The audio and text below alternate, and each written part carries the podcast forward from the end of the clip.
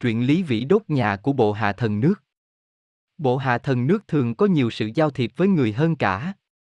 Mà những sự giao thiệp đó hầu hết là những việc kết hôn hoặc cưỡng hôn. Khi thì con trai thần nước cướp con gái của Trần Giang về làm vợ như truyện Lý Vĩ. Số là Vĩ có nhà ở hình như là gần sông Nẫm huyện Thạch An, ông rất giỏi bơi lặn.